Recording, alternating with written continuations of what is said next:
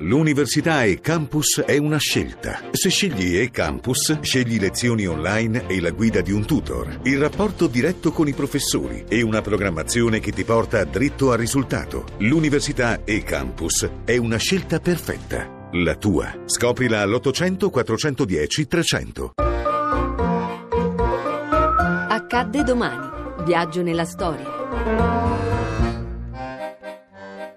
7 settembre 1940 comincia il bombardamento di Londra da parte della Germania nazista. Il Führer, Adolf Hitler, ha ordinato un massiccio bombardamento sulla capitale dell'impero inglese.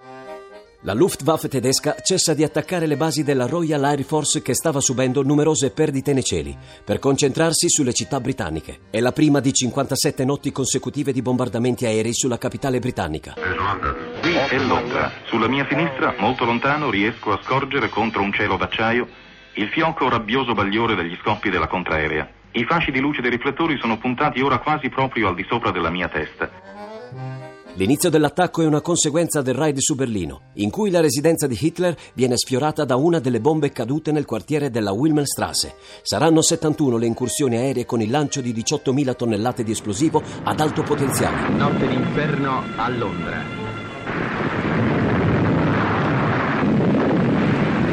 Fra tante macerie fumanti si alza ancora intatto il campanile di Westminster. Da allora i londinesi si abituano a dormire nei rifugi dato che i bombardamenti sono prevalentemente notturni.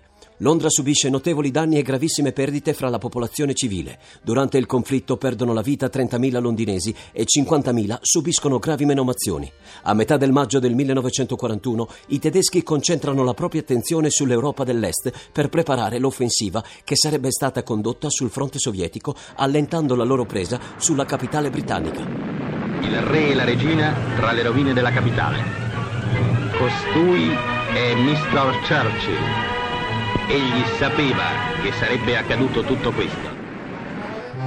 Londra e la Gran Bretagna erano riuscite a superare la loro prova più difficile. A domani da Daniele Monachella. In redazione Laura Nerozzi, le ricerche sono di Mimi Micocci, alla parte tecnica Giuseppe Obino, la regia è di Ludovico Suppa. Il podcast e lo streaming sono su radio1.rai.it.